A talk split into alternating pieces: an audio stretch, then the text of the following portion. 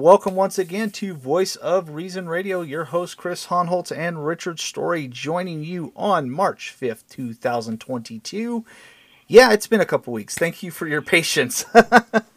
we had a we had a, how should we put it an unscheduled hiatus. That's that's what happened um, when life and the, and the Lord throw you some curveballs, especially as uh, as Rich and his family had to learn with some some minor health issues that came up the last couple weeks.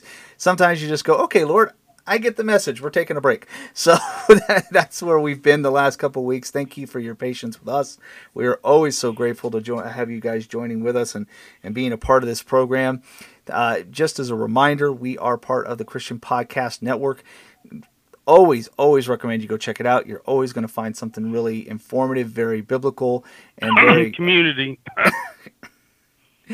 you know, I didn't choose the name. that was Andrew's fault. Okay. but you are you are going to find something very good in there always.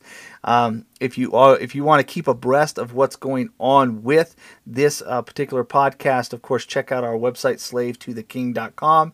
That has our contact us link. It has uh, our social media pages.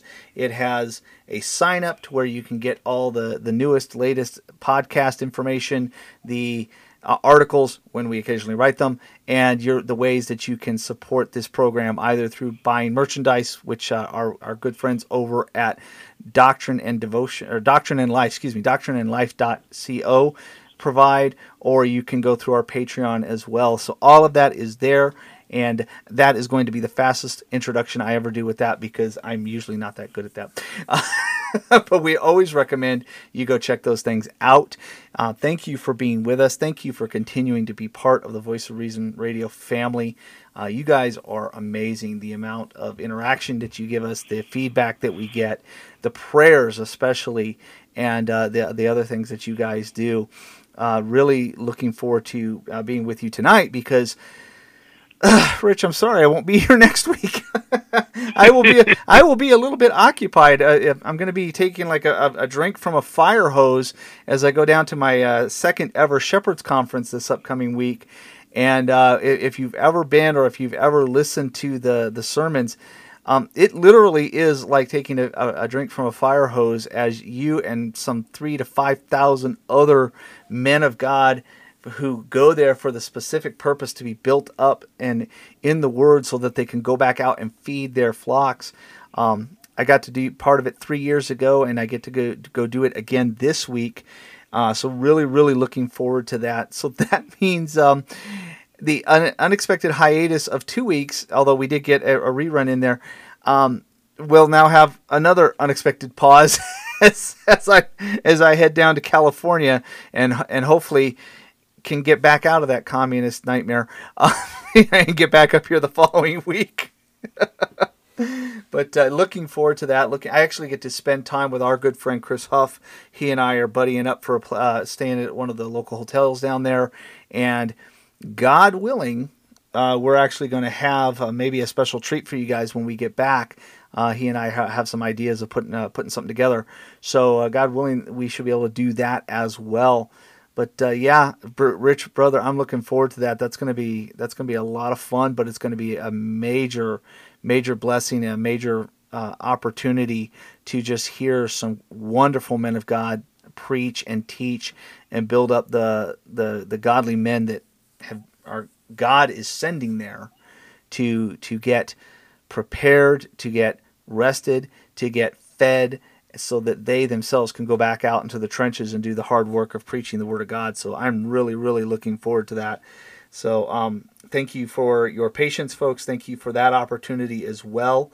Uh, probably with gas prices and travel prices going up, that may be the last trip I take for a while. so really appreciate your patience on that. Uh, so as I always ask you, brother, even though I know the answer, uh, how are you doing this week? Well, brother, as always, I'm better than I deserve. Amen. Although I'm not altogether here tonight, so it, I probably will not come across as well as our listeners deserve because I'm still re- somewhat recovering from what's been going on, and my tongue is doing its little dance more so than usual tonight, and bear with me as I stumble through some very long words during during this episode. Um, as everyone knows, I have some health issues, disability issues. Sadly, sometimes it does affect my speech. So please bear with us and forgive me if I butcher some names or some words tonight. But um, I just pray, Chris, that we don't have to start a GoFundMe to mount a rescue mission to get you back out of California in case they start putting up a border wall while you're there. Um, well, the, if, I'm greatly if they did, if you were able to do a GoFundMe, they'd shut it down anyway, so it won't matter. well, I'm greatly looking forward to you being able to speak some words of faith into us when you return. Well, I I I have always blessed to to be at something like this.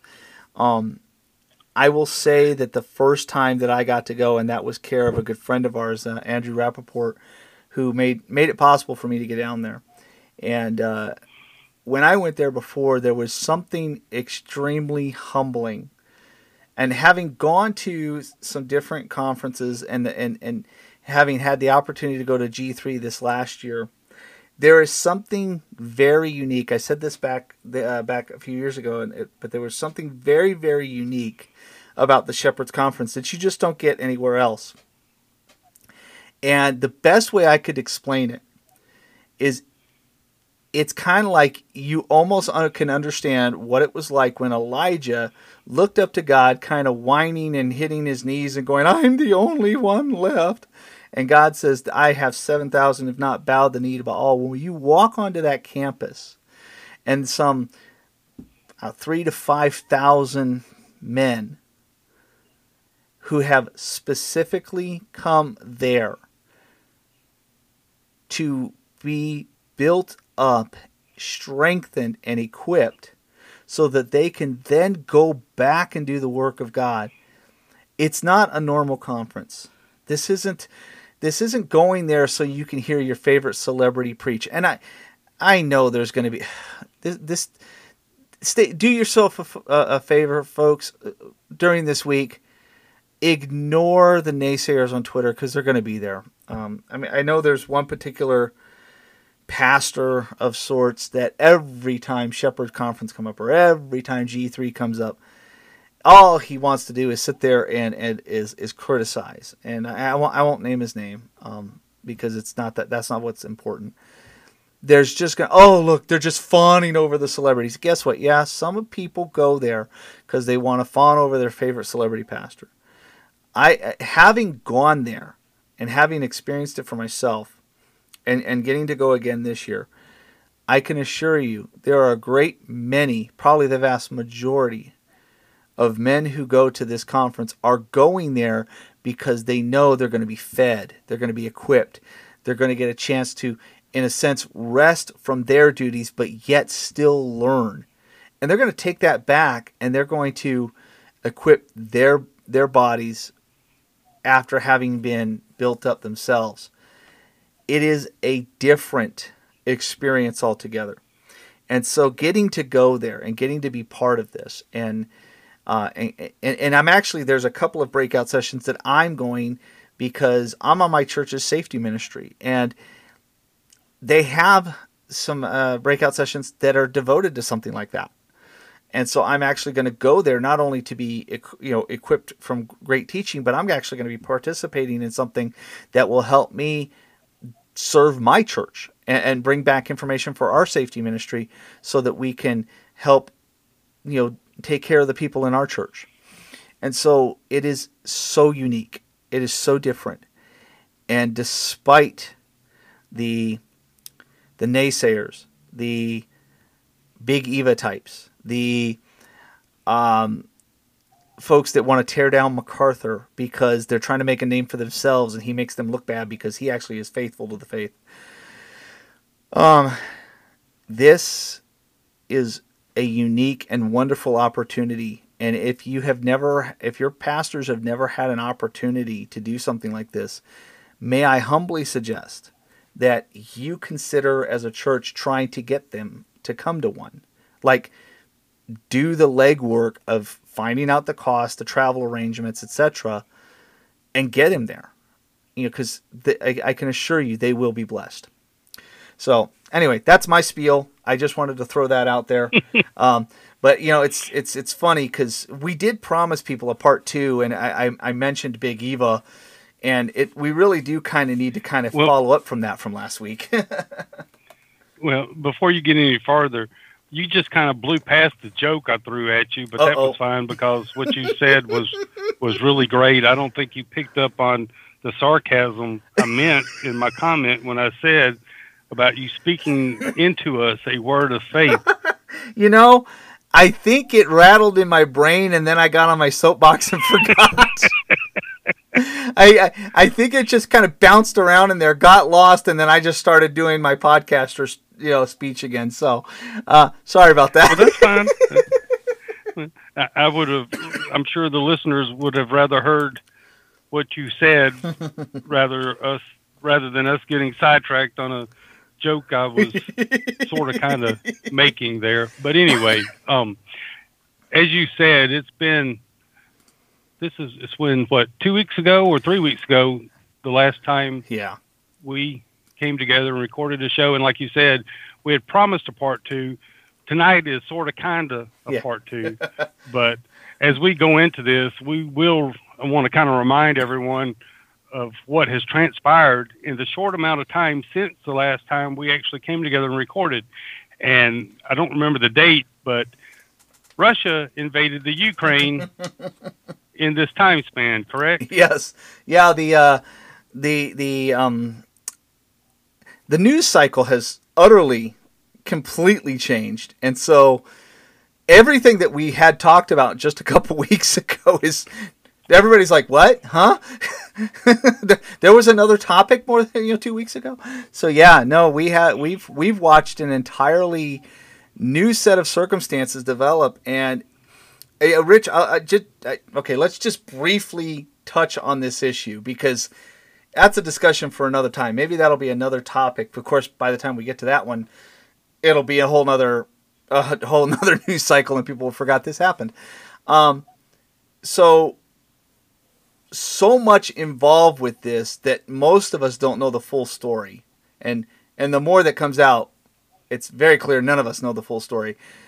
Um, Putin, the guy running Russia, the former Soviet Union guy who would really like to see the Soviet Union rise again, um, uh, it, historians are going to have to figure out the full story behind this. But he basically sent has sent troops in, and is slowly been taking over kind of the eastern edge all the way down to the uh, to the sea. Uh, oh goodness, this is where my my brain goes dead for a second because I wasn't thinking. But he's he's taking over the entire eastern edge of of the Ukraine, and he's trying to get uh, you know what his whole plans are. I don't think anybody understands, but the entire world has gone. Uh, you know Ukraine crazy and has assumed that there's absolutely nothing wrong with Ukraine and Zelensky is like the you know the second coming of Jesus or something, and we've watched uh, we've watched Big Eva lose. Their,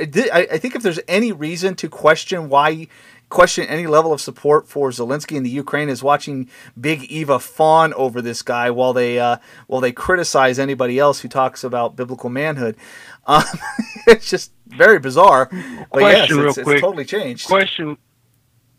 Mm-hmm. Question real quick because you have kept up with all this more than I have. The president of the Ukraine, do you know anything about whether he proclaims to be a Christian or not? I don't. I, I really don't. I know he is a former actor. I know that apparently he acted in a movie where he was supposedly the um, a person pretending to be a history teacher that somehow becomes the uh, uh, you know becomes the president of Ukraine, and now he is the president of Ukraine, and he is the individual that has been trying to draw the entire Western world into this war, um, even making outlandish claims about how airports were taken over, but they weren't, and they took them back, but they didn't, and then that Russia was in fact shelling their uh, their nuclear facility, but it seems that they weren't full on shelling the actual facility, but the area around it, which is dangerous. Uh, don't get me wrong, don't want that. Um, so there's there's some very odd uh, things about him that just it, it, like I said, there's just so, so, much information that I don't know, and I think most of us don't know. Um, I, I will say this much: I don't believe it was it's a good thing at all for Putin to be taking military forces into another sovereign nation's land to take over areas. Um, it's very interesting that the first time this happened, it was not under Trump. It was uh, under that mm, that other guy. Oh yeah, Obama. When um, Biden was what was he? Oh yeah, he was vice president. Um, so now now that he's doing it again, it's um uh, who, oh yeah, Biden's president now. Uh, so I think this is all very bad. What's going on? I think there is reason to be supportive of not wanting Russia to go, go in there. Uh, it's definitely drawn a lot of attention. It is utterly taken up the entire news cycle. And what's been interesting has to, been to watch the Christian response to this. Um, brother, the, the the thing that I find absolutely bizarre is that, I mean, one of the things I think we've always tried to strive for on this program is trying to be at least as much as we can be objective. I mean, not, that's not you know nobody's going to be 100% objective all of the time but we've always tried to you know even when we disagree with a position we've always tried to be fair to the other side and say okay we can understand where you're coming from but we disagree with you. I'm watching christian okay. Uh, well, go ahead. No well, finish your sentence because okay. i think it's actually leading into my question. Okay. But the interesting thing has been the dividing lines that have come up. Sorry dr white not trying to steal material. Um, like he's listening the only time that he gets involved is when he's it uh, involves Elf. Um, anyway, so the dividing lines that have come up, if if you try to argue or articulate for an objective position, uh, I've watched Christians lose their minds. Um, it's you know I, I just put a you know a short little thread out about it and thankfully some of you understood my point and perspective but there were people that came out of the woodwork who were just like you know putin's just evil right it's like, wait a minute, did you did you even pay attention to what I said? And it's this this thing, and especially the overwhelming support from the big evangelical machine uh, for for Zelensky and for the Ukraine. Excuse me, U, for Ukraine. It's not the Ukraine. I, I remember being corrected on that. Um, for Ukraine. And again, I'm not saying that supporting them is a bad thing or, or being against Putin and, and being against Russia is a bad thing. I'm not saying that. But brother, I the the divisions that this is being that is created, especially from a certain segment of the professing Christian church, going back to our previous episode that we did talk about, it's disturbing. It's really disturbing watching this come uh, how this is going. Well, I think it's disturbing the fact that within American evangelicalism today, the notion that being ecumenical in one's views. There's absolutely nothing wrong with mm-hmm. embracing faiths and other religions, just like, and you, you're online more than I am. Would you say the majority of Big Eva and American evangelicals consider Biden a Christian because he's a Catholic and because he's an American Catholic? You know, that's funny. I. I, I don't see them talk about it, at least from what I've seen. What I but I what I do see is that the big evangelical machine tends to treat Biden as if what he does falls within Christian morality because he's nice. Now I would disagree well, with that, but I I don't know that I've ever seen them say, "Oh, he's clearly a Christian," but I've seen them treat him as if as if he should be considered acting in a Christian manner in certain ways because they they don't they they accept that you know what he's doing is a good thing in this area a good thing. Well we should we should really be concerned about that area. Eh, whereas under the previous president it was like it was like fangs and claws and how dare you even suggest that anything that this guy did was Christian. So I well, I, we, I won't say it's an overwhelming acceptance of him, but kind of like a a token acknowledgement, almost as if, if that makes sense. Yeah, and we we saw it during the last election cycle, where yeah. this big Eva machine, they didn't ac- actually outright support Biden, but they sure went out of their way to put down Trump and yeah. pave the way for Biden to be elected. Um, and for any listener that's curious as to why the Roman Catholic Church is not Christian, several of our brothers and sisters mm-hmm. that do podcasts have gone into that extensively and laid out what the Catholics believe that are contrary to biblical Christianity. We're not going to get into that tonight. We will make some comparisons, but when it comes to the ecumenical nature of evangelicalism today, they'll look at someone like President Biden, who is a Roman Catholic, and he just posted last week for what was it Ash Wednesday, where the a mm-hmm. cardinal had sent him ashes, and he had a picture online of the ashes on his forehead, and talking. And in one interview, he was talking about what he was giving up for Lent, and all these type of things. But because Biden is an American, and he's a Roman Catholic American, he the biggest majority of people that are under that umbrella of American evangelicalism would consider him a Christian. Mm-hmm. Interestingly enough, Vladimir Putin himself is a professed Christian. He was raised in a home. His father was atheist. His mother was a member of the Russian Orthodox Church. Putin was baptized as a baby, has spoken at times about his faith and his walk to spirituality, that being the key word. Um, and I'm not going to get into what the Russian Orthodox Church believes. You can look that on the, up online and read it yourself. But in, in, the simplest way to put it, it is not necessarily Catholic, but is pseudo Catholic in some of its beliefs. But what I find the most disturbing thing of all, if you wanted to compare the Russian Orthodox Church to the Roman Catholic Church and Roman Catholicism and you know all these other words and phrases in, in describing these things. What I find the most disturbing, and I apologize, I'm trying to find my note because my phone decided to blink on me just as the moment I picked it up. All right. Putin's spiritual advisor, who has been known to travel with him, who advises Putin in spiritual matters, and I think at one time was a bishop or a priest with it. No, he was a bishop within the Russian Orthodox Church. He has more faith in what he believes than what our Big Eva elites have themselves because he has stated himself. And like I said, this is coming from Putin's spiritual advisor, who is a member of the Russian Orthodox Church. He himself has stated that Christians, I mean, that Catholics are not true Christians and that he will not be he's not willing to embrace any type of ecumenicalism with the Catholic Church because it goes against the teachings of the Bible.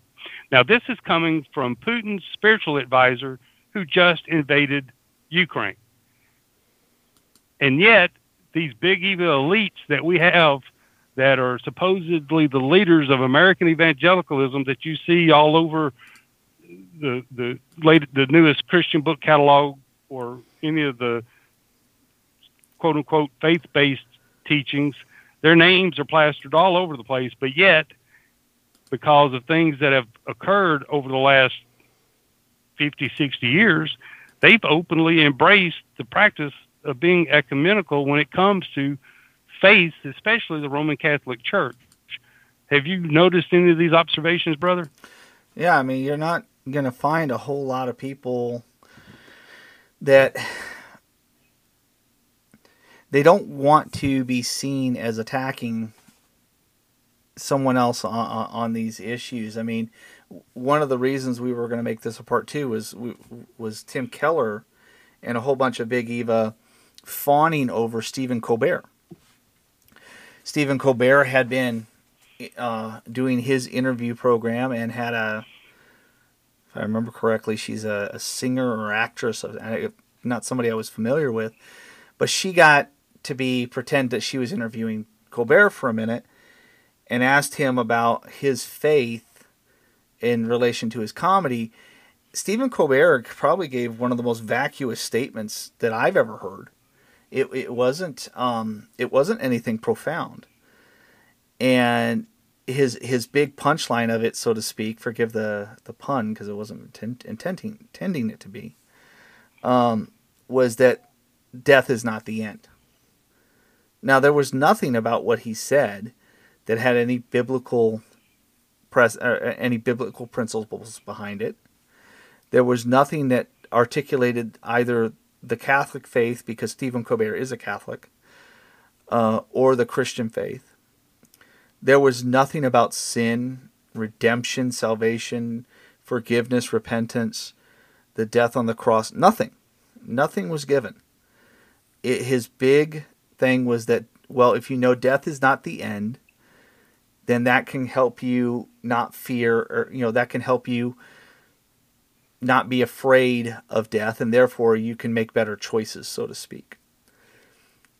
And that was really it. I mean, it was it was maybe three minutes of you know uh, of of talking, and there wasn't anything that was even remotely gospel related.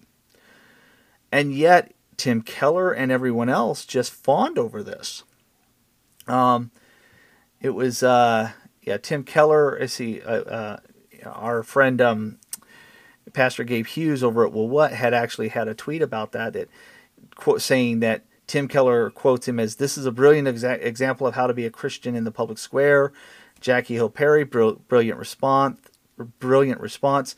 Dr. Anthony Bradley, a Protestant would not have been able to do that, and it was it was a Catholic who is a comedian who gave the literally the most vacuous explanation and and everybody applauded it and thought it was fantastic. And and these are people who are supposed to be high profile evangelicals applauding a catholic who did nothing to present the christian faith.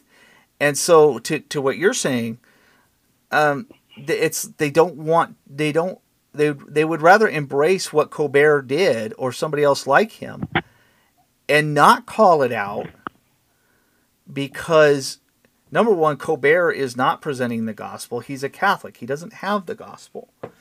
He has you know the idea that Christ's death isn't doesn't isn't your propitiation it's not an imputation of his righteousness, it's an infusion of Christ's righteousness, which means you now are capable to some extent of obeying the law and therefore meriting somehow salvation if you're lucky.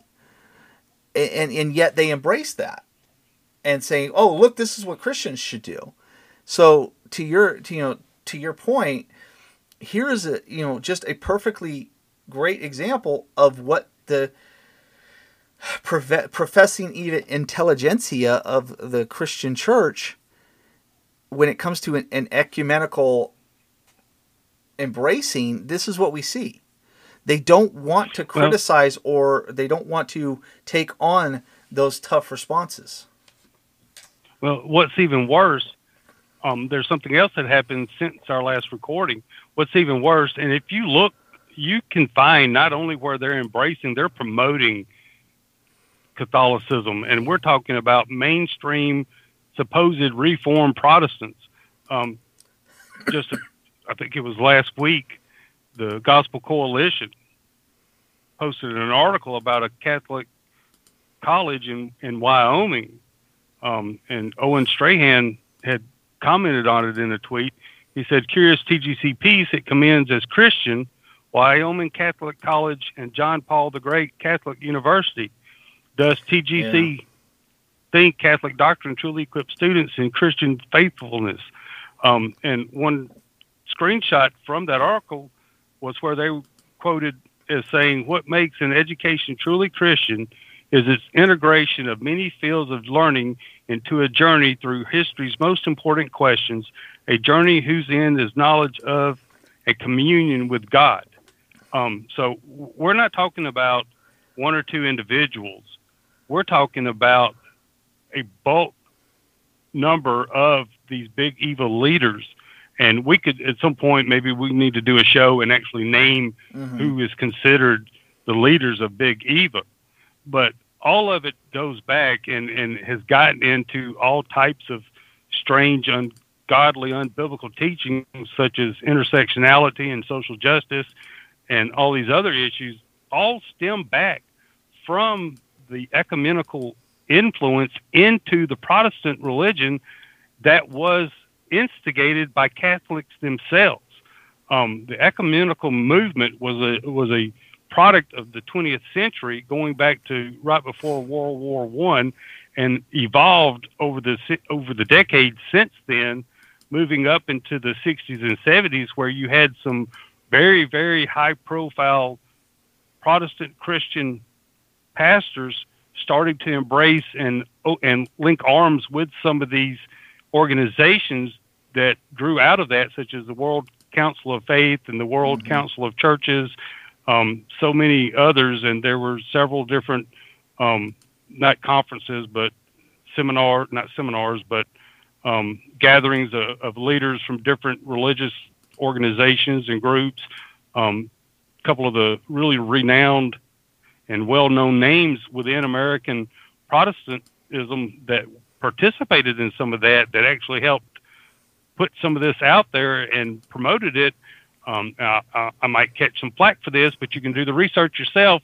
Two of the names was Billy Graham and and was his name John Stott, S T O T Yeah, yeah. When his name John, John Stott, Th- yeah. they openly embraced several of these councils and gatherings and started working with these other religions and other denominations and faiths such as Catholics, trying to find and build upon common ground to bring about peace and unity among the world and among the different religions because, you know, their thinking is, well, we need to be more open and we need to be more accepting and more tolerant of these other teachings. We need to find common ground. Um, Right. Just like with Islam, they believe Allah, and, and Allah is just a different name for the God that we believe. They believe it a little bit differently, but it's okay because they believe in the same God as we do. That's heresy. Yeah. And what the Catholic Church teaches and believes is heresy, not according to what I think and believe, but according to what the Bible itself teaches, because they deny the foundation of the biblical gospel. They deny the five solas of the Reformation, which brought about the Protestant denomination itself and broke away from the Catholic Church to bring back the true gospel of Christ to the world. But there's a lot of things that have occurred, especially since the 60s and 70s, that a lot of people are not aware of. Teachings that came out of some of these conferences and some of these councils that were brought in to mainline Protestantism and to mainline Christianity. And it didn't just bust in through the door saying, Here I am. It slipped in slowly over Mhm. time, over the years. Um, back in 1983, there was a book written by a man named Alan Race. And he's a, at this point, he's a retired Anglican priest and considered a theologian. And he's the chairman of the World Congress of Faiths, which is entirely built on the premise of plura- pluralistic or pluralism among interfaith communities, meaning he's embraces and supports and encourages ecumenical type practices and beliefs. Some of his books include My Journey as a Religious Pluralist, Interfaith Worship and Prayer, Interfaith Activism, Making Sense of Religious Pluralism. Um, one of his more renowned books among some circles that have propagated some of these ungodly and unbiblical practices was a book he wrote, Christians and Religious Pluralism. And if I remember right, that was published back in like 1983. And it made its way through some of the seminaries and some of the teachings that came out through some of the seminaries. Those teachings influenced some of these councils and that World Faith Council and some of these others. And not long after that, in the early 90s, there was a there's a lady called Diane Eck, E C K, and if I understand this correctly, she's supposedly a member of the Unitarian Universalist Church. Um, she was a Harvard professor and director of the Pluralism Project while she was at Harvard. And not only did her research and her studies and her papers and her interest in other religions and her participation with some of these councils and the LGBT communities, not only was she teaching that the idea of pluralism should be promoted and taught among the different faiths, and pluralism in this context is just a different word for ecumenical. But in her pluralism teachings, she was encouraging and promoting embracing not only religious differences in religious faith and finding a common ground in the belief of one of one God, but she was promoting and encouraging beliefs in other areas of life when it came to at that time the word had not even been really formed but social justice and embracing the lgbt community. This was her back in 91 i think it was when her paper was published. So we're talking 1991 we're in 2022 and you can do the math on how far we fell since 1991 but these were some of the things that were being brought in to seminaries and being brought into American evangelicalism, some of the influence that has shaped and directed the focus to where we're at today, where you get some of these Big Eva leaders and the former SBC president talking about God whispers about homosexuality. Once they opened that door to these ecumenical practices and started bringing in these worldly religions and worldly ideologies and these worldly way of thinkings, they started embracing and started saying, well, yeah, maybe we can work with these people. Maybe we can find some common ground. They became pseudo antinomian in, in their perception of God and his love and mercy while rejecting God's wrath and the truth of and sufficiency of Scripture and completely abandon what Galatians 1 teaches us. Would you share that with us, brother? Yeah, absolutely. And, and just to, just so f- folks kind of understand, there's a reason that this kind of uh, we're wanting to have this type of a discussion because this is where we see things going. More and more bigger names are wanting to partner for and and with folks that we go, why on earth would you partner in this area? And social justice is just one of those areas. So to what you were saying, uh, uh, Galatians, you know, one verses. Hey, six, go ahead before you read that, there's one other thing I wanted to mention that mm-hmm. I overlooked. Um, that author, Alan Race, mm-hmm. that wrote those books I was speaking about, he also was promoting this idea and wrote about it. It's called the three point typology when mm-hmm. it comes to religion. And they laid out three aspects of that, what, which were exclusivism, which would these people today would call fundamentalist um, which basically exclusivism is just like it says. The Bible is exclusive. That you know you're either believing God or you don't. You believe in the Bible or you don't. And then they were promoting pluralism, which basically says you know we need to work together. We need to have open minds. We need to be willing to discuss all these other issues. And it, within that is also another area called inclusivism, mm-hmm. which um, a gentleman, Karl Rahner, was a proponent of. And when you get to that aspect of three point typology, you're also getting into intersectionality, which all of these things overlap at some point in phase. And it can be mind numbing trying to separate all of these different aspects and these fancy words from one thing to another. But basically, what it boils down to is Big Eva today that are openly embracing ecumenicalism. Not all of them, well, let me rephrase that. Not everyone who's willing to be ecumenical in their views and be willing to open up a dialogue and talk with others of different faiths and Catholics, not all of them support intersectionality and social justice issues. Mm-hmm. But I am yet to find anyone that supports intersectionality and social justice issues that are not willing to be ecumenical mm-hmm. in their theology. And that's the problem with evangelicals today when it comes to Big Eva. Far too many of them are not only willing to be ecumenical in their practice and orthopraxy and orthodoxy, but they're also willing to partner with all these pluralistic, inclusive natures of secular society, where, like I said, you have J.D. Greear talking about we need to apologize to homosexuals mm-hmm. for the way that we've treated them for the last 50 years. Mm-hmm. You know, basically what he's saying, we need to apologize for the Bible condemning their lifestyle as sinful. And all this aside, what does this boil down to? Well, we need to look at what the Bible actually teaches. And I know that for the most part, uh, the core listener base of this show understand what we're discussing and believe it. Our hope is that you can take something from this discussion tonight and use it to explain it to someone else that may not completely understand. Mm-hmm. And regardless of what the subject is, we have to go back to the Bible, throw our opinions out the window, throw our preferences out the window, and go back to Scripture and ask, what does Scripture actually say? People will say, well, there's nothing wrong with embracing Catholics. They believe in the same Jesus. They believe this. They believe that.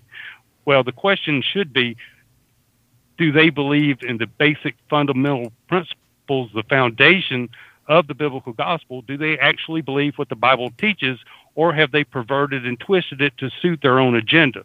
Yeah. Sadly, more times than not, the answer is going to be they don't truly believe everything Scripture teaches. Yeah. One of the core foundational things that the Bible commands us is going to be what Chris is about to read.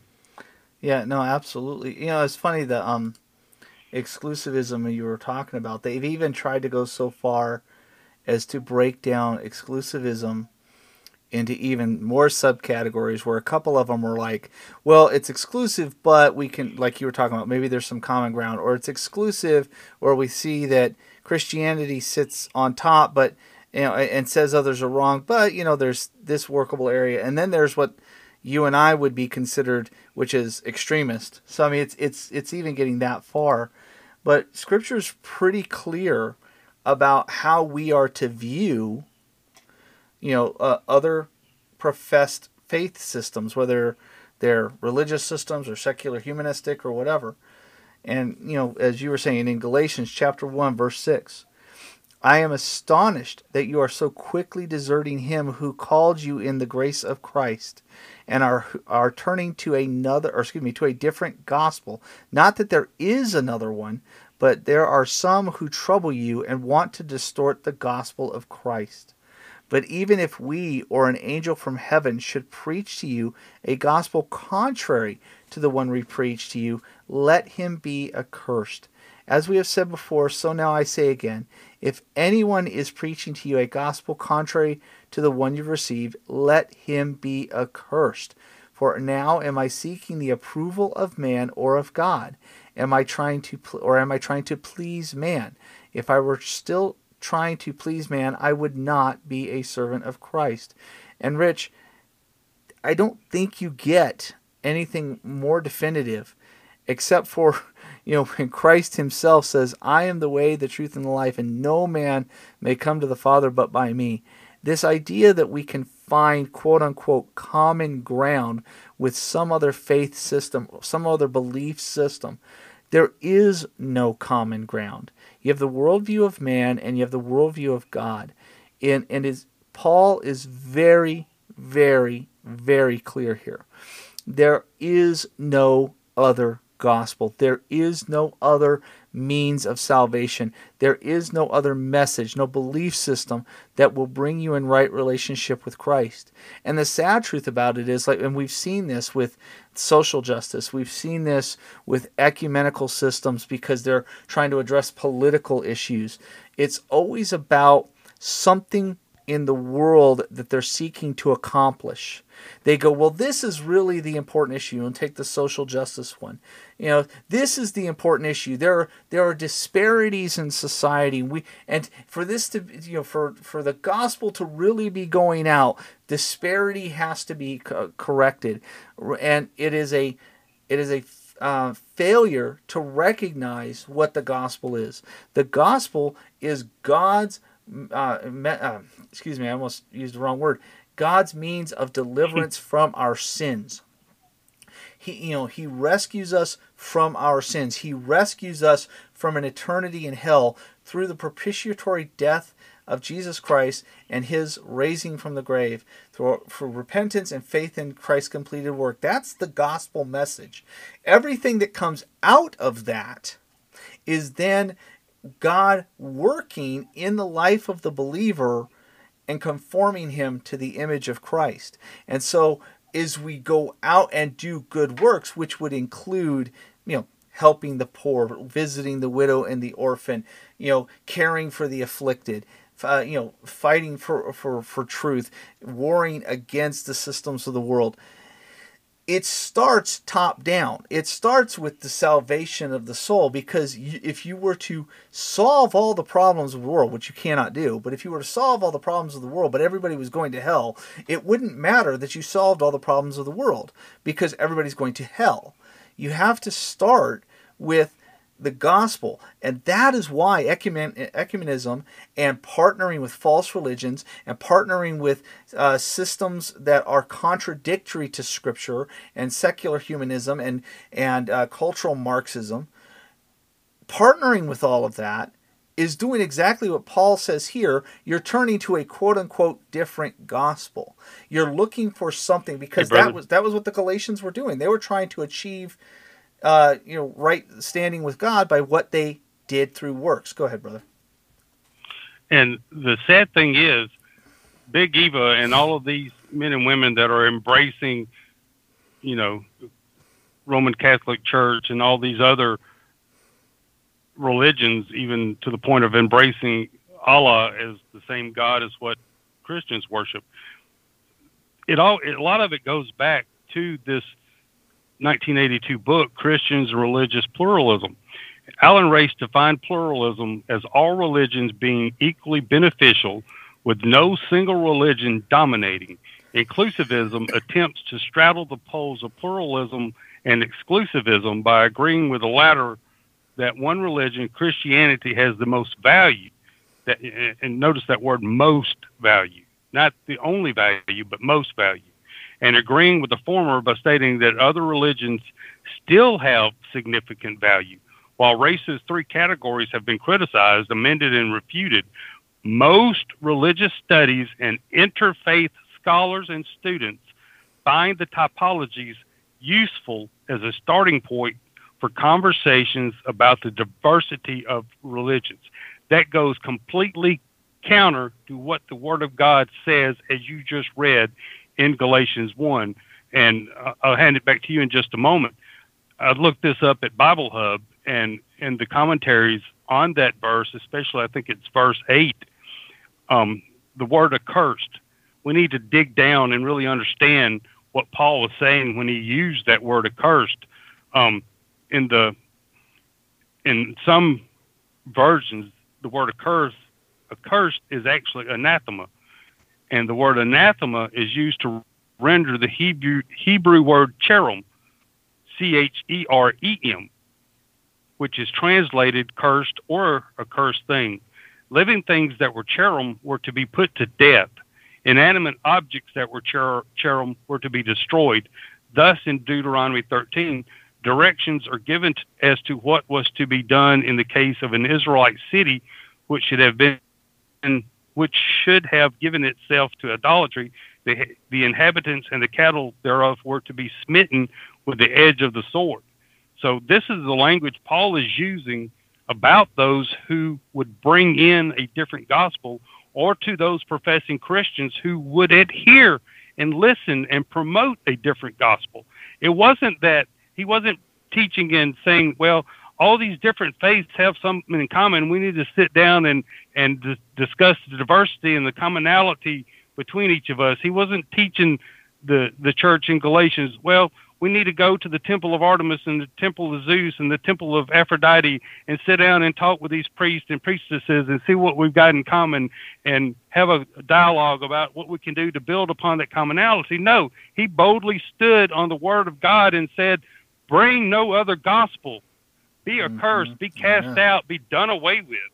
And he went on later to say that we should not be unequally yoked with unbelievers. That is not only does not only apply to marriage, that implies to any type of spiritual endeavor. And I'm sorry, as a pastor, as a denomination, as leaders of supposed leaders within American evangelicalism, you're telling people to embrace all these other worldly religions, these other gospels. You're telling them to embrace them, find common grounds with them. You are anathema. You are to be accursed. You are to be cast out. You will be held accountable before God for not only what you believe, but for what you teach and for the sins you have led others into and for the omission of being faithful to the Word of God. Mm-hmm. And you need to take notice because it's not my opinion, it's not Chris's opinion you need to be worried about. You need to be worried about what God says to you on that day of judgment when you stand before Him and give an account for all these people you have blindly led into sin. Amen. Amen.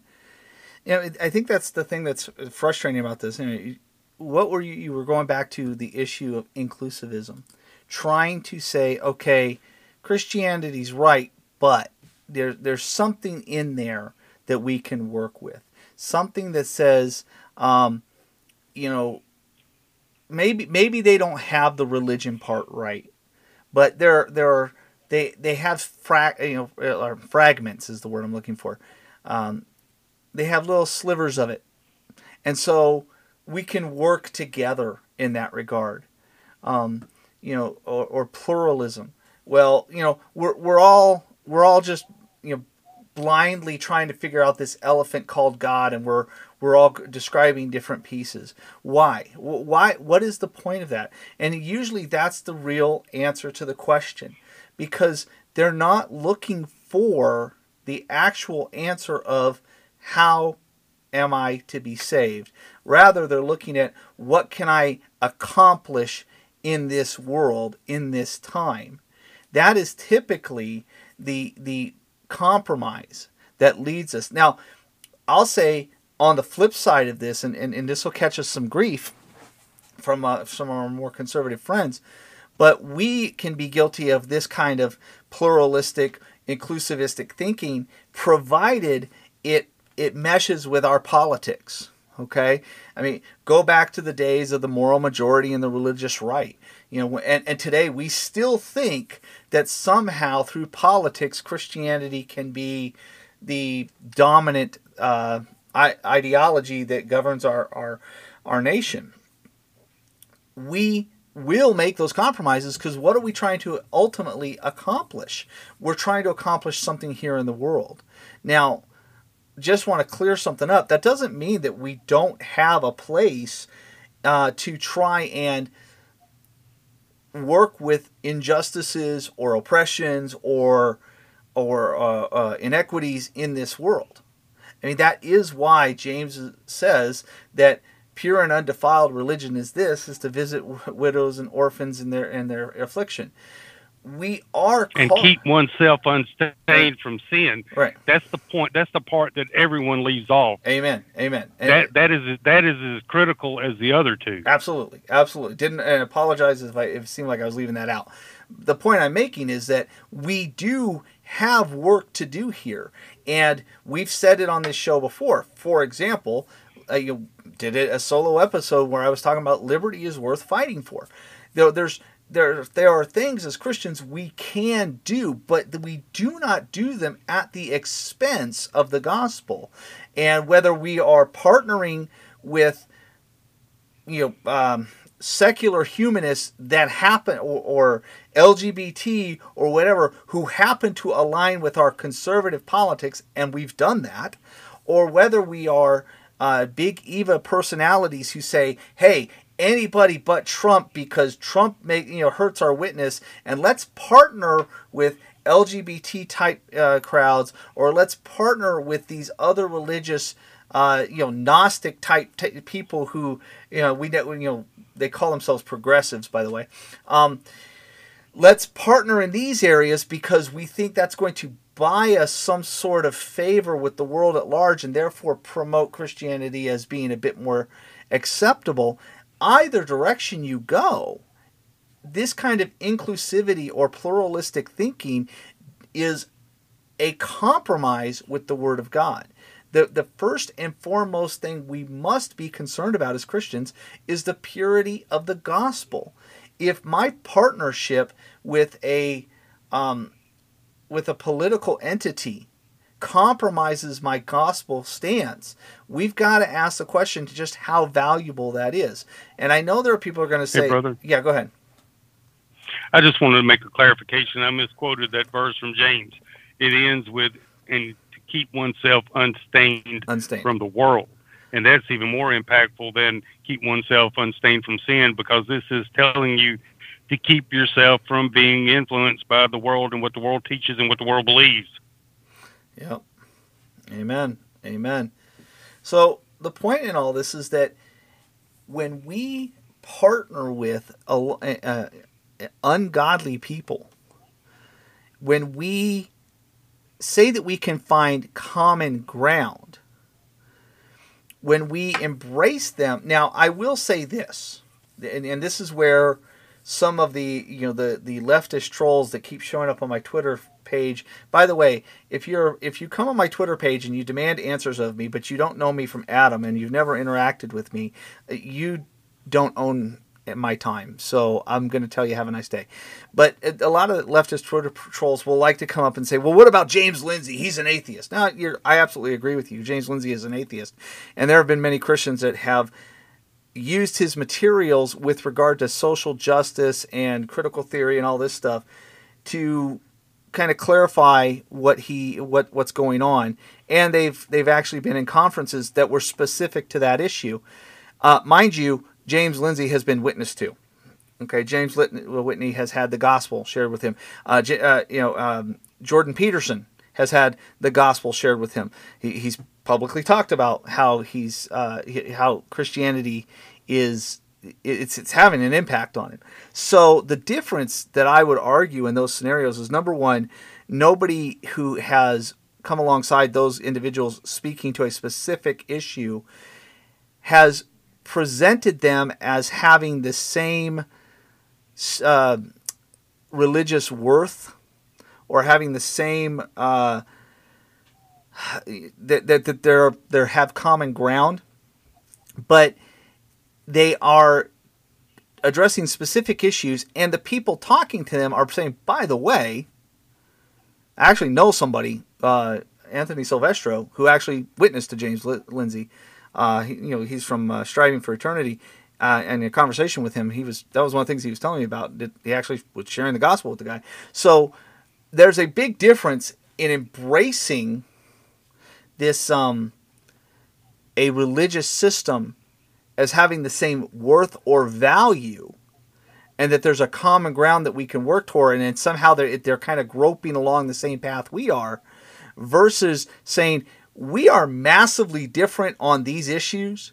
You know this guy is an atheist. He rejects god the reason we cite him and the reason we are having him here on this issue is he is correct on this uh, breakdown of this uh, you know um, socio-political issue versus the progressivist mindset uh, or the big Eva mindset of treating a Catholic who has no gospel as if, wow, we need to take an example of this from this person who did not present a gospel, who did not present uh, anything that was substantive. Oh, this is how a, a Christian should speak to the world and act as if that individual has something that's of equal value to the Christian faith.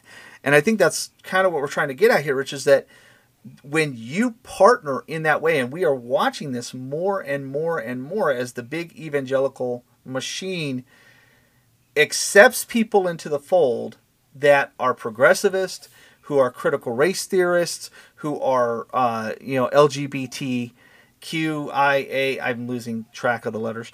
It, somebody somebody posted another one the other day. It's it's gotten too long to keep track of, um, and and and then saying these are people we have to welcome in. That's the problem. Is is, is we are embra- they are being embraced and partnered with as if these are individuals who add something of worth to the Christian gospel and and its practice. And that's where I think that's a problem, Rich. Is it goes back to what you were talking about with regard to uh, uh, um, you know, Mr. Ray, uh, I forget his first name, Race is the, the guy's name. Um, he is, you know, he, you know, they're trying to look at Christianity at the bottom level, in the worldly level, and and it's outworking there and saying that's what we need to be concerned with rather than the top the big issue alan race that's the guy's name and now i see it um,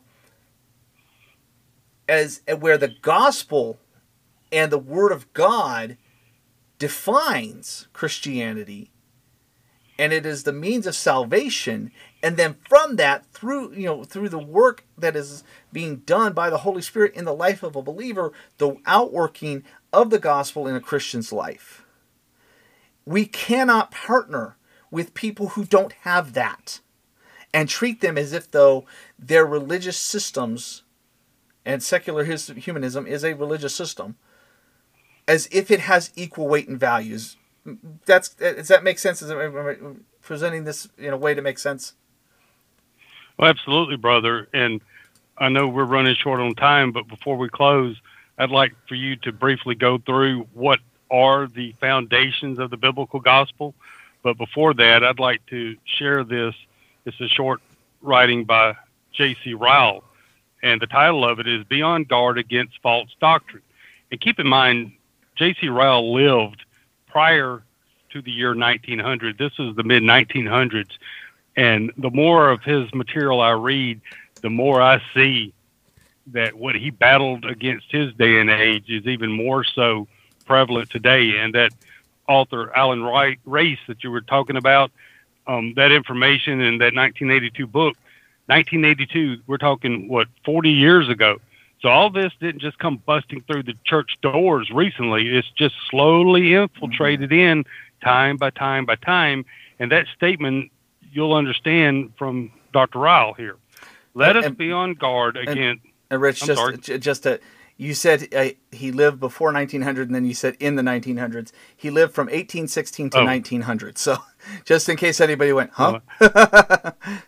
I meant 19th century. Thank yeah. you for catching that. No problem. Go um, ahead. But J.C. Ryle, J.C. Ryle wrote, "Let us be on guard against false doctrine.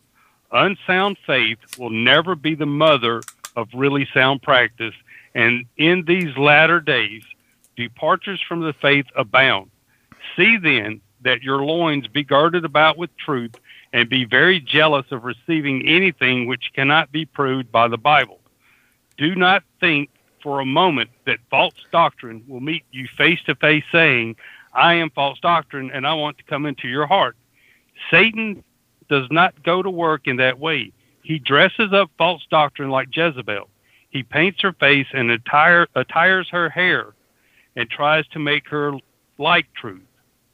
Do not think that those who preach error will never preach anything that is true. Error would do little harm if that was the case. No, error will come before you mingled with much that is sound and scriptural. And is that not exactly what we see taking place mm-hmm. with the ecumenical movement among American evangelicalism and the Big Eva leaders today? They bring truth mixed with error. And that is the problem because most people are so biblically illiterate, they wouldn't know truth from error if it jumped up and slapped them right off the page of a book. Amen. Amen. You know, it's it's funny because you, we're talking about this this partnering with and and and and this idea of well this this message even though it's contradictory to scripture we're going to present it as though it has worth and value and can be meshed in like oh i don't know an analytical tool it, it, in fact right now this is we i just watched this happen over the last couple days um everybody that listens to this program, for the most part, knows who Voddie Baucham is. Voddie, Baucham is a black oh, man. Huh? Nothing. I was just I was thinking about stuff I read today. Okay. I said, "Oh me." Oh yeah. So he he's a black man. He is a very intelligent, very well read, very astute, and very biblically sound preacher. He is now the dean of a uh, a Christian college in Zambia, Africa. Okay. Voddie Baucham for years has been preaching about this coming, what we are now in the midst of, this storm of social justice nonsense in the church. And he saw it coming many, many years ago and was lambasted time and again for it as he's preached against it. When he wrote the book Fault Lines, that man was excoriated on every level. They even, you know, because Ed Litton was proven to be a plagiarist, they wanted to use the plagiarism angle and come after him on, on his book. That didn't really take him down. So he's been doing his work in Zambia. He occasionally comes here and preaches at uh, various conferences. Well, I don't know how, other than somebody made a joke and the liberals within the SBC lost their ever loving minds. Somebody made a joke, I think, about, hey, you know, uh, let's have uh, Voddie Baucham run for SBC president. They took it serious. I keep telling you guys, you need to quit using satire with the liberals. They lose their minds. They think they think it is a real challenge. Um, I'm serious. We need to stop doing that. Satire is is lost on them. They think it's real, and then they go for it. But anyway, so they've lost their ever loving minds, and you've got people today who are now trying to cancel Voddie all over again right amongst those is the Veggie Tales man himself, Phil Vischer, who's gone completely woke. The man could not handle the kitty department of Big Eva when, and, and lost his Veggie Tales brand because he just completely train wrecked it. So now he's tried to now he's trying to become a name in the woke industry. And he's got a little thread out there. You can go find it about how Voddie is the wrong kind of black man. Voddie is does not represent, you know, the majority of African Americans in the church. Why? Because Voddie Baucham doesn't preach wokeism. Voddie Baucham preaches the gospel. What is Phil Vischer doing? Phil Vischer is embracing an a, a, a false doctrine under the woke mantra and calling those individuals who claim to speak for the black people within black people within the church, excuse me, and saying that's the persons you have to listen to. But here's here's Voddie Baucham preaching the gospel. Oh no no, wrong kind of black guy. He has a white voice. That's the attitude. And now, today, my word. Um, I'm not going to read the quote because I don't want to get into the issue of, uh, of that. But apparently, there are people now trying to take a quote that apparently was part of a larger sermon. Okay, here, yeah, context always makes a point, right? So they're trying to say that Voddie Baucham is this terrible person because he made reference to how um, men who are leaving their wives and chasing after all these younger women, hey, you know, there there was something God provided you in this family. He provided you your your wife and your daughter, and that's the, this is what's supposed to you're supposed to have, and and it's it's a broader context. But because he says, well, that, that's why he has given you a daughter, they've tried to make it sexual, and now they want to cancel him that way. Why? Why are they doing that? Because of the embracing of a false doctrine and the the partnering with a false religious system. And so we're watching that happen right now. A man who is a dedicated preacher of the gospel, they are trying to destroy because they would rather not have someone who preaches the truth, standing up, proclaiming the truth, because that damages the credibility of the partnership with false doctrine and false teachers. And that's going on right now. You can go online and see it actually happening in real time. It's terrifying. So the idea that, you know, when we partner in these ways, when big evangelical names and the system, you know, the, the machines that are built around that are embracing these political connections, embracing these uh, religious entities, and saying we need to find common ground and this is a gospel issue and and, and we are we're if we don't deal with this in their way in the way the world wants it done we damage our gospel witness and, and we won't be acceptable. This is this is what you know paul is writing against when he says you're you're anathema. You know we're talking about the foundational beliefs of the gospel what is the gospel? I mean, the gospel is this God is God, and we are not. He is perfect, He is righteous, He is holy. In Him dwells no darkness, in, in Him dwells no sin. He is the very definition of goodness. And so anything that is contrary to Him is sinful.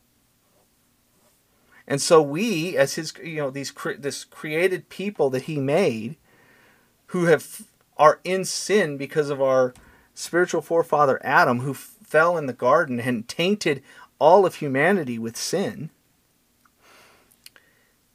We are born in sin. We are slave to sin. And how do we know that? Because we practice sin. We lie, we steal, we cheat, we try to uh, you know proclaim our own self-righteousness. We you know, desire things that do not belong to us. We lust, we lie, we hate, we covet.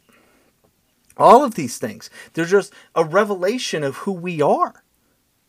Everything that God is, his entire character, we are not. And we rebel against it constantly. And we know we do because we're convicted by it. When you tell when you lie about something or you take something that doesn't belong to you, you show up late for work and you claim that, you know, you were on time. There's that pit in your stomach. Of course, if you've done it so many times, you just don't care anymore because your conscience is seared. But you feel that that conflict because God pour, wrote his law on your heart well, what, what is the purpose of that? What, why should I be worried about how I act if, if it's contrary to God? Because He's telling you something through it. He's revealed His goodness, His righteousness. And guess what? Every time you cry out for justice because something bad happened, you believe in something that is higher and bigger and better than you. And it is God's law written on your heart to, that justice must be applied to the sinful heart. And that's why you, most of us fear death. Why does Steve Colbert even bring up being afraid of death? Because we know something's going to happen. We know we're going to be held accountable. We know who God is because we have creation, we have conscience. But it is through His revealed Word that He is poured out through the Holy Spirit to men that He appointed to write the Scriptures to reveal who He is to us, to reveal His Word that we might know through his promises there's a means of salvation. We know the very nature of who we are in comparison to him. And so when we stand before God and we're held accountable for everything we've done, this perfect, righteous, holy, eternal God, everything we've ever said and done, those books are going to be open and we're going to be exposed for what we are. And that justice that you declare you want held on others, that same justice will be held upon you. That's what's going to happen when you stand before God, unless through His revealed words you learn and you repent of your sin and you trust in the one He sent the one who paid the penalty for sin on the cross. That's Jesus Christ, God in flesh, the Son of God, second person of the Trinity. These are, these are core doctrines of the faith. You can't reject it. You can't deny it. You can't say, well, somebody grasps at this, they, they'll get it. No, you have to understand and know this because there's only one means that's Christ Himself who took the sin, the, wrath of God for sin upon himself at the cross. When Christ came to this earth and took on human flesh, he lived as a man. He, he took on human he took on a, a human nature. He lived as a man without sin for 30 plus years, lived without sin in neither thought, word, or deed. What we couldn't handle for five seconds, he did for over 30 years. Resisted temptation, resisted sin and he lived perfectly. Why? so he could be your representative. See, you can't stand before God because you're going to be judged. He can stand before God because he is God, he's the Son of God, and he's perfect, and he's righteous, and he's holy. And yet, he took sin upon himself, became sin on our behalf. Took that righteous wrath of God upon himself, though he did not deserve it. He who knew no sin became sin for us. Died upon the cross put himself there, by the way. Read the, the gospel accounts. Again and again, he had there were you know there were times when those who hated him wanted to kill him and they couldn't touch him because it wasn't yet his time. He laid down his own life. He was sinless. He was perfect. The very man who decreed, put him on the cross, Pilate said, I can find no fault in him. He was without sin.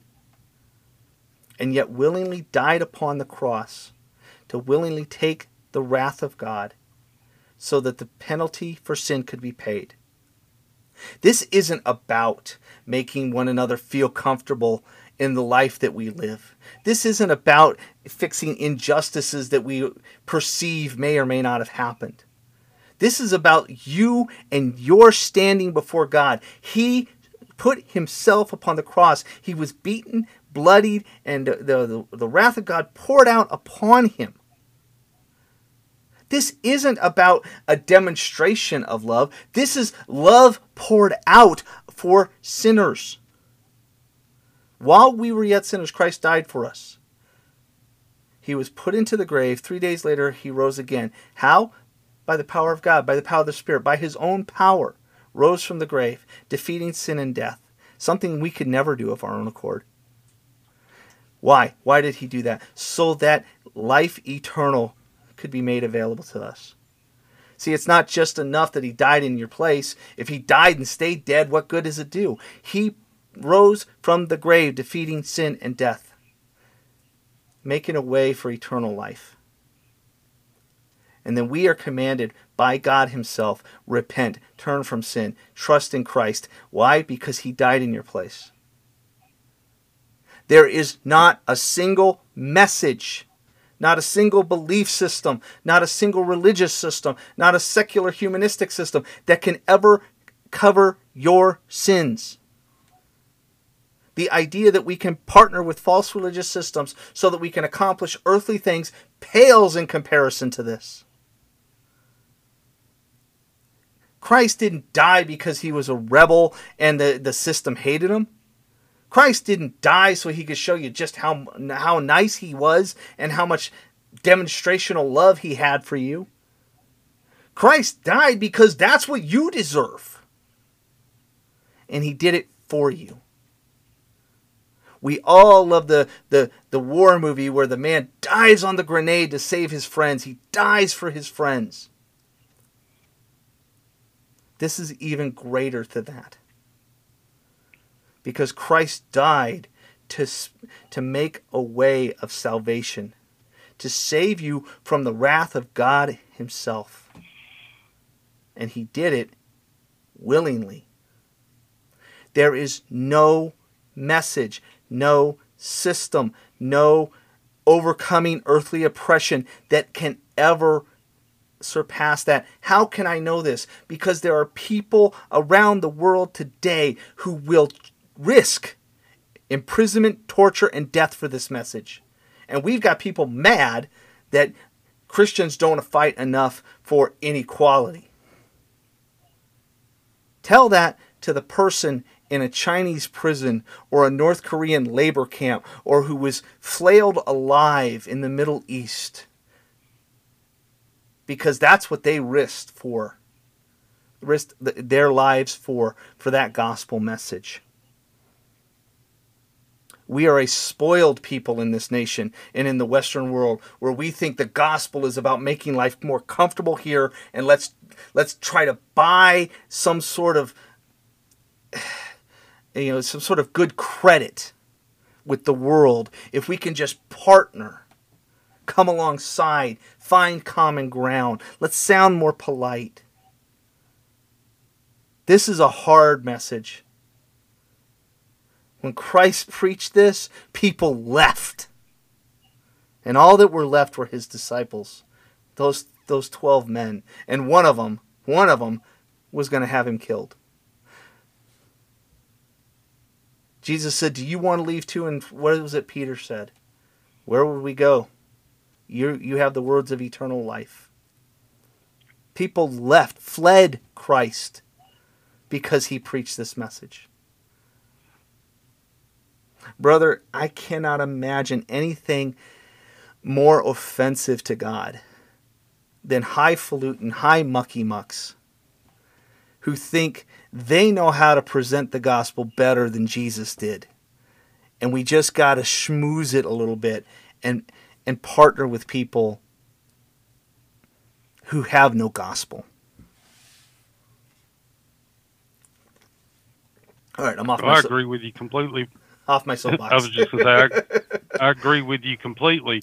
But the problem is, there are many that adhere to a false gospel that would actually agree with most of what you said. Mm-hmm. And I want to share this. I know we're out of time, but I'll be brief. And if listeners want, we can dive into some of these issues deeper on a later episode. But I've, I've done, you know, reading and um, gone through several books and, and writings by different authors, uh, solid biblical authors, and the seems to be pretty known and agreed upon that there are certain foundations of the biblical gospel of biblical Christianity that cannot be compromised. And if you compromise on any one of these issues, you're actually compromising the Word of God. One of them being the nature of the Trinity, the Father, Son, and the Holy Spirit, all equal. Um, some religions teach that Jesus Christ was a created being. Um, some believe that all three are God, but only appear in certain times and certain places as only one and not on all three. I, I think that's oneness Pentecostalism, mm-hmm. but the the Trinity is a primary foundation. And let me just add, I understand that someone new to the Christian faith or a babe in Christ may not completely understand all of these foundational issues. But as a pastor, as a denomination, as leaders within American evangelicalism, they should be known, understood, studied, and taught and adhered to without any shame whatsoever. But besides the Trinity, Jesus Christ is fully man and fully God. The death of Christ was the substitutionary sacrifice for sinners, and that Jesus Christ did rise again salvation is by grace alone, through faith alone, in Christ alone. And this next one is, I would say, pivotal in understanding even the base of any Bible, excuse me, of any gospel presentation. Salvation cannot be lost, salvation cannot be earned. Once you're saved, you don't need works to ensure you keep your salvation. Once you are saved, you are saved, period. There's nothing added to that to merit the continuation of that standing before Christ. Once you're saved, you're saved. That's it. Now, there's a process of sanctification, and that's a discussion for another time because people confuse sanctification and justification, and they're two different things. But your salvation cannot be lost, and your salvation cannot be earned, and your salvation cannot be earned to be kept. The 66 books of the Bible are God's Word. They are inspired, they are inerrant, and they are sufficient for living a godly life. That last part, sufficient for living a godly life, is the aspect when it comes to social justice and all these other areas that they're trying to bring in worldly philosophies to try to say, well, you must be doing this, you need to be doing that, we need to be fighting for this. Mm-hmm. You know, the list is endless and we need to understand and, and be rest assured that Jesus Christ is going to come again to judge sin and he will rule the world. You will stand before God on judgment day and give an account for everything you've done in thought, word, or deed. And only in Christ will you be found righteous in Christ.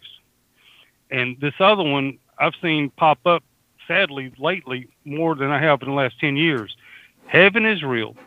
Hell is real and both are eternal. Once you die, the Bible says you die once and then comes the judgment. It doesn't say you die once comes the judgment, then you can earn your way back into heaven. That is not true. Annihilationism is ungodly. It's an unbiblical principle. Heaven and hell are real and they both are eternal. Period. You depart from any of these and you're departing from biblical foundations of Protestant Christianism and all these other religions and these faiths that we have discussed and touched on at some of these aspects or some of these points or all of these points they deny. So if you're embracing and partnering with a faith or a religion or denomination that denies any of these truths you are partnering with someone that is promoting a false gospel as laid out in galatians 1 do you agree brother absolutely Absolutely. If you profess Christ, if you're a true follower of Christ, you're going to want to know Christ as revealed in His Word, and you're going to want to know and believe that which He has revealed about Himself. And if you reject those things, if you reject the Word of God, if you reject who Christ is, who God is, you know, Christ said, if you, you know, you know, if you don't uh, if you don't have the Father, you don't have me. You don't have Him. If you don't have Christ, you don't have the Father. It is important. It's not that we're saved sola theologica, that we're totally have to have perfect theology. We're going to grow in our understanding. It's even possible for a young person in the faith to really have some bad theology yet not be condemned. But a person, eh, you know, talking about the things that you just discussed, those foundational uh, core beliefs, if you have been shown in Scripture, you have rejected what Scripture reveals, then you are rejecting the revelation of God Himself. This, these things that you know to say that, nope, nope, I don't believe that. You can't make me believe that. My God wouldn't be that. My God doesn't. You know, then it's you're not worshiping God. You're worshiping an idol. So I absolutely agree. Absolutely agree, brother. Those are foundational. And again, it goes back to what we were saying this partnership, this partnering, coming alongside, embracing, you know, holding up people as icons of uh, the, the faith or examples for us to be emulated, even though they have nothing to do with the faith. Brother, it is, it is a dangerous path. And, and again, we can do this on both sides. We're talking about the more obvious examples, but it can be done on both sides. You know, it is a dangerous place to depart the word of God and to embrace those who are not of, of the genuine faith as though they are.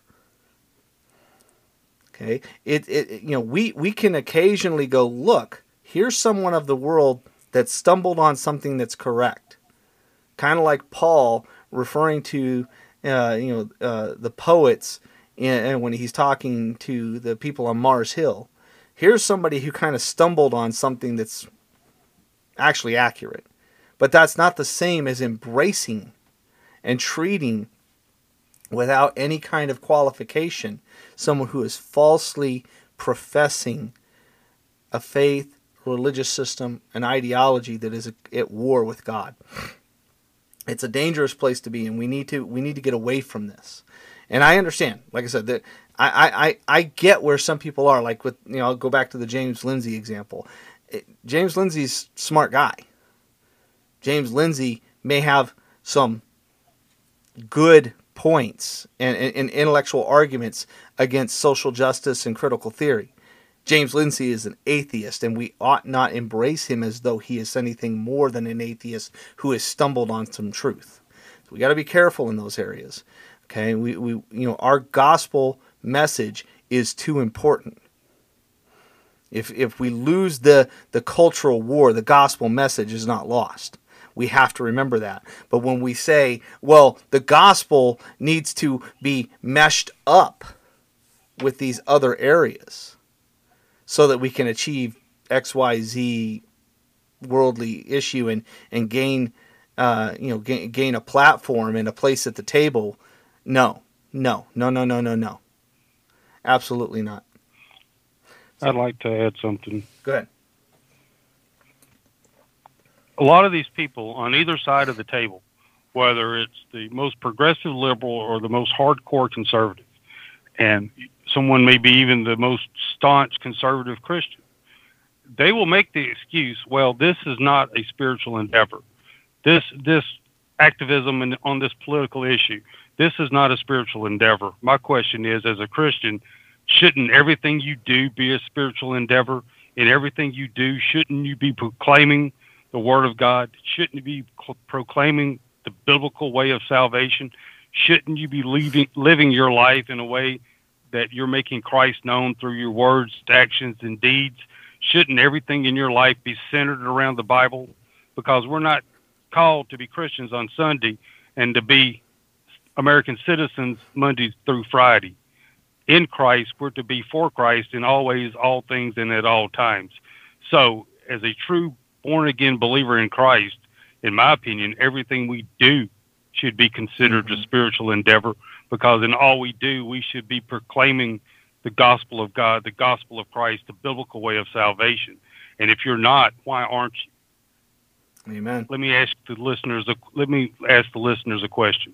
When Paul stood chained before King Agrippa in the book of Acts, and he stated, Agrippa asked him, "In a short time, would you have me become a Christian?" And Paul replied, "Except for these chains, not only you, but for everyone here." I would like to see all of you become as I am. Now, I'm paraphrasing that, but let me ask you a question, listener. Can you honestly say with Paul that you would wish other people to be as you are? Would you want other people to emulate your walk in Christ? Does your walk in Christ emulate Christ Himself? If it doesn't, you have some serious issues to deal with, you need to go before Christ in prayer and ask Him to reveal the sin in your life, ask you to grant the, the grant you the desire to live a life holy and pleasing to Him, ask you to live a life that honors and glorifies Him in all that, that you say, do, and all the interactions that you take place in. And in closing, I would like to encourage each and every one of you, whatever you do, make it a point to proclaim the biblical way of salvation at least once a day. Amen. And I'll add one more question to what my brother Rich here said. Paul was willing to be in chains in order to present that gospel. How do I know that? Because he writes and says, It is known that the reason I'm here in custody is because of, uh, of my proclamation of the gospel. And all of Caesar's household had heard the gospel. Did Paul want to be imprisoned? No. Did Paul know he would be imprisoned? Yes. Did Paul avoid going to Jerusalem knowing full well what was coming? I mean, everybody told him it was coming. He had already been told by God because, you know, uh, Ananias was told, I've already you know when he's he's sent to to pray for Paul and have the scales fall off his eyes, um, he said he tells Ananias, "I've already revealed to him all that he's going to endure for me."